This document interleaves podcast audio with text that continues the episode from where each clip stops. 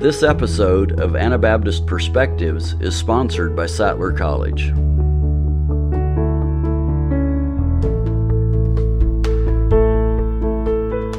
I'm here with Clayton Shank. We're in York, Pennsylvania, and you haven't always lived in the city. This is you moved here, and you're now a school administrator in an inner city context. Can you just give us a little bit of background what that was like when you when you made that move to the city? Well, what's interesting is that my first church experience was in the city of Lancaster. Mm-hmm. So my parents were missionaries to uh, Lancaster City, Laurel Street.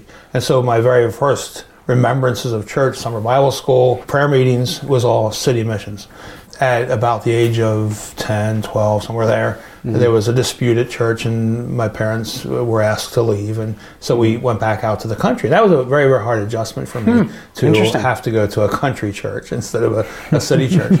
Um, and, and, it's hard for anybody, right? Any child, at least, mm-hmm. to have to adjust to what you're used to. Mm-hmm. So I've uh, I grew up in the country uh, sort of the suburbs of Lancaster City.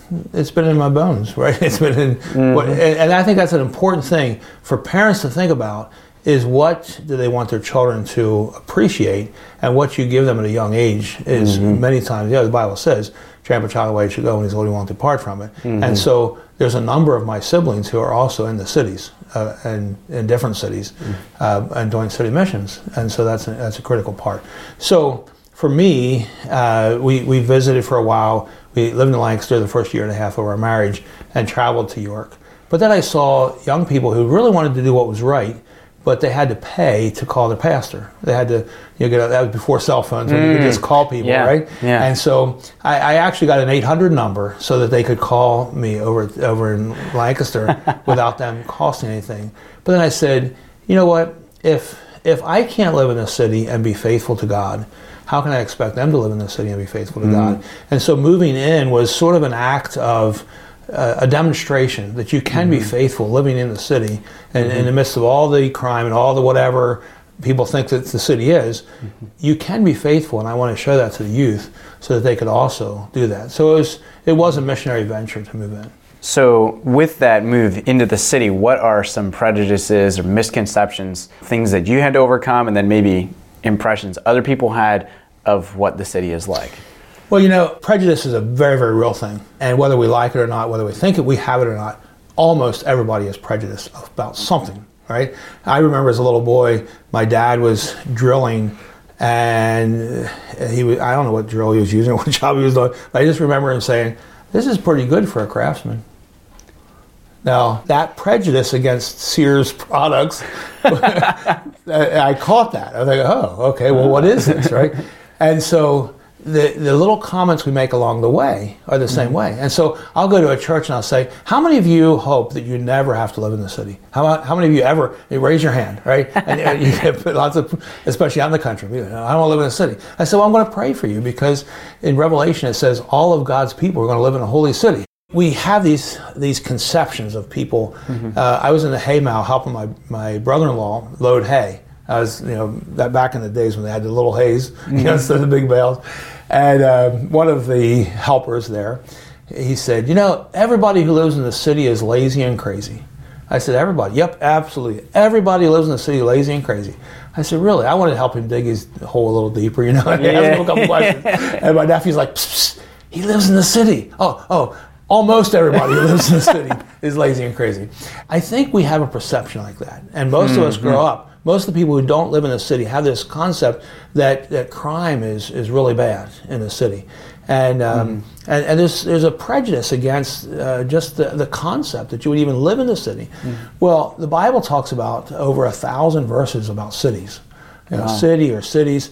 And for most of humans' uh, existence, since creation, you lived in a city for safety and you went out in the country to do your, your farming, right? Mm-hmm. You, you didn't have a farm out there. It, that's a concept of America. Mm-hmm. When you left Europe, people came over here and there was woods. And so you chopped down a tree, you built a house, you cleared some more trees, and you had a farm. And you had your own little individual farm.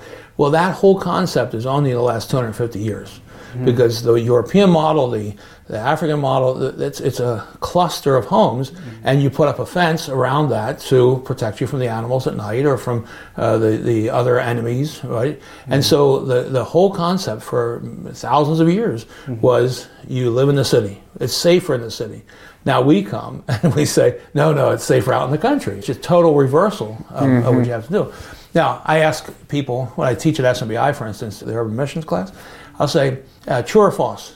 Most people live in the city are, are, are blacks or Hispanics. And people, yeah, true. No, that's false. Most people live in the cities are white. And uh, there are some cities. You, know, you can you can find Atlanta, Georgia, and St. Louis and New Orleans. You know, but for the most part here in America, the black, the whites are the majority of people live in the city. I'll say, okay, so most people who are on welfare are, are blacks. True or false? Yeah, yeah, yeah, that's right. so that's false. Most people on welfare are whites. Matter of fact, there's more farmers on welfare than there are whites on uh, city Whoa, people. Now- interesting. Now that's a controversial one, right? I'm going to tell you that because what's farm subsidies? You know, I'll pay you to not plant any crops this year, right? That's welfare. And so you, uh, I'll, I'll give you, if you dump this much milk, I'll, I'll uh, or I'll pay you to plant this crop. And that. So that's a form of welfare. It's a form of government subsidy, but we don't look at it that way. So then when you asked about crime. How many believe that most people who commit crimes are living in the city? Yeah, yeah, that's right. Well, death, for instance, uh, about 15,000 murders per year. Uh, that, that's, that's awful, right? Um, but what about how many deaths happen in business because of violation of OSHA? Is that also a murder? Well, that, that is way more. There's more deaths per year uh, from business accidents than there are from actual gun shootings in the, in the city. And so then you look about theft, right? The cities are awful. You know, people stealing stuff, and uh, it it amounts about $5 billion a year. Wow. Well, when you think about embezzlement, right? That's about uh, twenty billion dollars a year. Twenty billion dollars a year. That's the upper echelon. That's the the mm-hmm. higher guys. That's the white collar crime. Mm-hmm. And most people don't report white collar crime. There's lots of embezzlement. That, that for instance, mm. a bank. I don't know what bank you go to, but let's just mm. say you read in the bank that the vice president of finances embezzled ten million dollars from the bank. Mm-hmm. That that's a terrible light for your bank, right? That that means my bank isn't safe. If if that guy could embezzle mm-hmm. ten million dollars, I better get a different bank. So they won't report that kind of stuff. Mm-hmm. But uh, universally, year after year after year, there's more embezzlement than there is mm-hmm. actual theft. And so we have these prejudices that it's not safe there.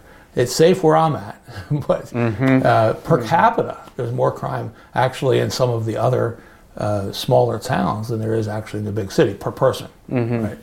And so you just have to, to look and research and to recognize, and also to put your confidence in God. There's a lot of Christian authors today or people of influence that are saying things like, you know, that the church needs to be much more intentional about moving into the cities.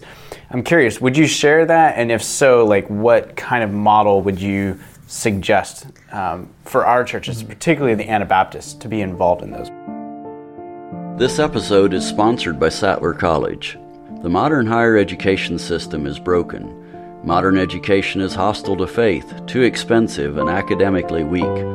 We need nothing short of a revolution. Sattler College was founded upon the biblical vision of Christian discipleship that addresses the mind, soul, and heart.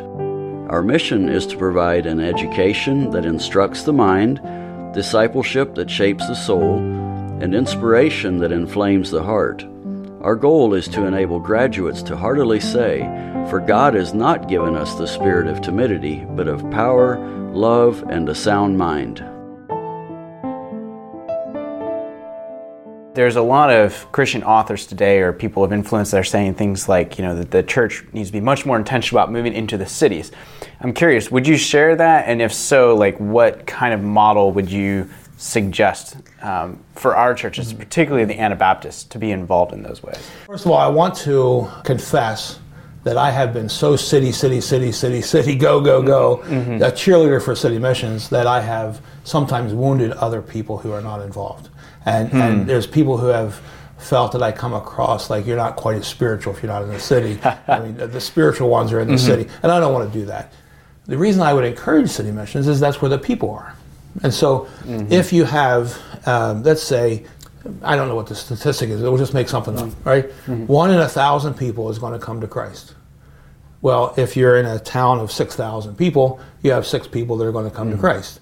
If you're in a, in a city with 200,000 people, that means you're going to have 200 people come to Christ, right? Yeah, yeah. And so, you know, if you want to build church and you, know, you get where people are and get where the needs are, uh, you can be more effective. And so, I would really encourage us to think about that. Now, another another way of looking at that is, in uh, in the founding of this country, uh, all up and down the East Coast, there was the what, what do you call the high church, the, the the people who had to be educated to be pastors.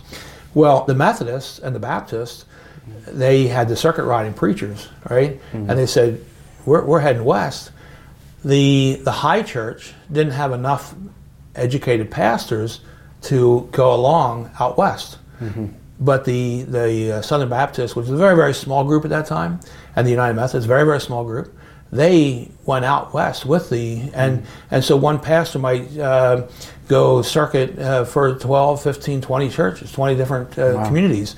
They're the ones who are the biggest today. They're the ones who adapted to, to a way of life. And so we could also, if we say, you know what, most of the people in America are living in cities, and the migration to the cities is great. Most people are living where these cities are. Most people are living close mm-hmm. by or in the in the petals of the city, mm-hmm. and so the the whatever denomination is adaptable to that will be the mm-hmm. large denomination hundred years from now. Uh, now hmm. we say that that's not our goal to be the largest denomination, but is it? Uh, Our goal is to, to reach Christ, and you know, to, to preach Christ and to go out and to, and so when you have people who are hungering and thirsting and, and needing help and, and open to dialogue, well, if they're in the cities, that's where they are. That's where we ought to be. And mm-hmm. most times, though, if you look at the church across America, you know, they're happy to be outside and to, to go in and maybe mm-hmm. hand out tracts and go back out, or go in and sing and go back out, or you know, we'll, mm-hmm. we'll, we'll, we'll have this sort of um, a targeted drop in. Uh, what, what did that one preacher call it? Uh, hurricane evangelism. You know, you blow in, you blow up, and you blow out. so uh, that's not going to do long-term missions. And so somebody Yeah. living in a city, somebody who's raising raising their children in the city, who are is working in the city, working alongside of it. Uh, a lot of good contacts when I drove bus. Uh, I was driving the mass transit bus, and so you have people who don't have vehicles. Um I I met uh, a number of people that way. Uh, It's a very good ministry, very good opportunity to be. It's basically being strategic. Go where the needs are, where the people are. Right. Yeah, I like that. Yeah, I think that's that's really good. Well, one of the things that um, I think everybody ought to understand, and I sort of alluded to it before, we need to be faithful no matter where we're at. And and so if you say I can't I can't live in a city, no, no, there's no way I can live in a city. Well, would you consider maybe a, a suburb where you have your own grass and your own yard, and you still have you know, but you're you're within striking distance of the city. You're you uh, maybe want to work in the city. Uh, I am amazed at how many times we are judgmental. Like you said, prejudice, right? And the, it shows up by staring, by, by looking. I, I would go out to um, the country and take some, some children from the city. We'd go out to a church service. And they come back and they say, over and over again, I heard this Mennonites have eye problems. Mennonites have eye problems. So what do you mean? They just stare at you. They just stare at you. And Interesting. you know, where, where's the friendliness? You know, Yeah, the wow. friendliest church I was ever at was the Mormon church. Everybody in that auditorium came to say hi to me. I mean, it's just they. Okay, so here's somebody we can get right. Here's Yeah. here's somebody we can win, and they made a point to make us feel welcome. Oh, please come again. Thank. Is there any hmm. questions we can answer for you? When you go to a, a new Mennonite church, even those of us who are Mennonites, mm-hmm. people just stare at you. The unfriendliest Mennonite church I was ever at. I went in, I took a whole van load of children. We went to the service, and not one person said hi to us. Now, they all talked about us. You could tell that, right? They were mm-hmm. looking at us and, and whispering, and not one person came over to say mm. hi. The point is, most Mennonite churches are not friendly churches. Hmm. Most Mennonite churches are not welcoming churches. Hmm. And, and so a stranger walks in. I mean, we have that here. We, we have to constantly work. at, at our church who's in the city to win mm-hmm. people and encourage people to say, get out of that clique. You know, service is over, stand up, and immediately you have people just talking to whoever's mm-hmm. around you, mm-hmm. and sometimes it's the people because we all sit in our own places, you know, and and then there's there's new people, there's visitors who are completely ignored, Mm-hmm. and and so it's something you have to work at. My parents taught us we ought to be winsome, we ought to be a winsome person. Hmm. Now Jesus was winsome, mm-hmm. but he asked a lot of questions. Do we have enough time to ask questions, or do we mm-hmm. already assume? Well, assuming is prejudice, right? I assume I know what you mean. I assume by what you're saying, and so uh, it's fascinating when you start asking questions and begin to learn hard. You know, one of the things, another thing about prejudice is we we come in and assume that we have a better way of life, Yeah. and and we can Yeah. teach you something. We have a young man living with us. It's very easy for us to look at the ghetto and, and the lifestyle he grew up with and say, there's really nothing for, for me to learn from him. He said, we would never let our children run around in church, like growing up. Hmm. The, our culture, our community, would keep the children quiet. Mm. What do we do? After church, we just assume that our children are going to be safe because mm-hmm. they're, they're among us, right? Mm-hmm. And so they go out to the fellowship hall and they run and tear and jump and mm-hmm. carry on. And I realize some families do better than that, others, right? But there are things we can learn from their culture. There are things from this culture that we live in that can actually help us, and and we can uh, humble ourselves and say, you know what? Uh, while there's lots and lots about the culture I don't uh, agree with or appreciate, it.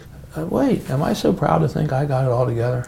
And so we got to really Yeah. work at that. Yeah, that's a really good point. Another thing, when I, I remember from uh, mentioned that I grew up in Lancaster City. I mean, I, I, I ministered in Lancaster City. My, my parents went in. We didn't live there. But one day I was little six year old maybe, and I was teasing one of the neighbor boys and, and making some sort of comment. And my mom called me into the church and said, People that you make fun of, you will never win for Jesus hmm. and people you laugh about will never win for Jesus. So, when, what are our jokes? Who do we tell jokes about? We got to think about that because there's a lot. I mean, it's so much fun to have jokes. It's so much fun to be the center of the party and tell jokes. But if we're if we're putting people down, or we're putting genders down, or races down, or you know, we already now have a superior attitude towards those, and we're mm-hmm. not going to win them for Jesus Yeah. if we're going to tell jokes about them. And so mm-hmm. that's another another area we have to think about. It's about being in, about intentionally thinking and taking the time to analyze your worldview. Where is this coming mm-hmm. from? Is you we have it's very easy, and I'm sure every human on the planet struggles with this. But this superiority mindset, I'm of course I'm better than fill in the blank, whoever, this person, that person, this other religion, this whatever. But you know, we're all created in the image of God. Wow. Well, thank you, Clayton, for being on this episode, for tackling something big like prejudice and living in a city, and wow, all the complex dynamics you have to deal with. Um, Praise the Lord. yeah, yeah, and hopefully this will inspire some people to take a, a hard look at at what what they think of others. For more information about Anabaptist Perspectives, to read our blog, to donate, and to see videos of the conversations you hear on this podcast, visit AnabaptistPerspectives.org. We'd love to hear from our audience, so leave your feedback in the comments for this podcast or send us a message through our Facebook page. Thank you for listening, and we'll be back next week with another episode of Anabaptist Perspectives. Thank you for listening to Anabaptist Perspectives. Your listening and sharing this with friends helps more people find our episodes. A special thanks to all of you who support Anabaptist Perspectives financially. We are here because of you. If you haven't had the chance to give yet this year, would you consider making a year end donation? You can donate on our website or by check. Thank you so much for listening and supporting Anabaptist Perspectives. Thank you for joining us for this episode. We invite you to join our monthly partner program. Monthly partners are key to the financial sustainability of Anabaptist Perspectives. Partners also gain access to bonus content, including our exclusive podcast where we respond to audience questions and comments. Sign up at AnabaptistPerspectives.org.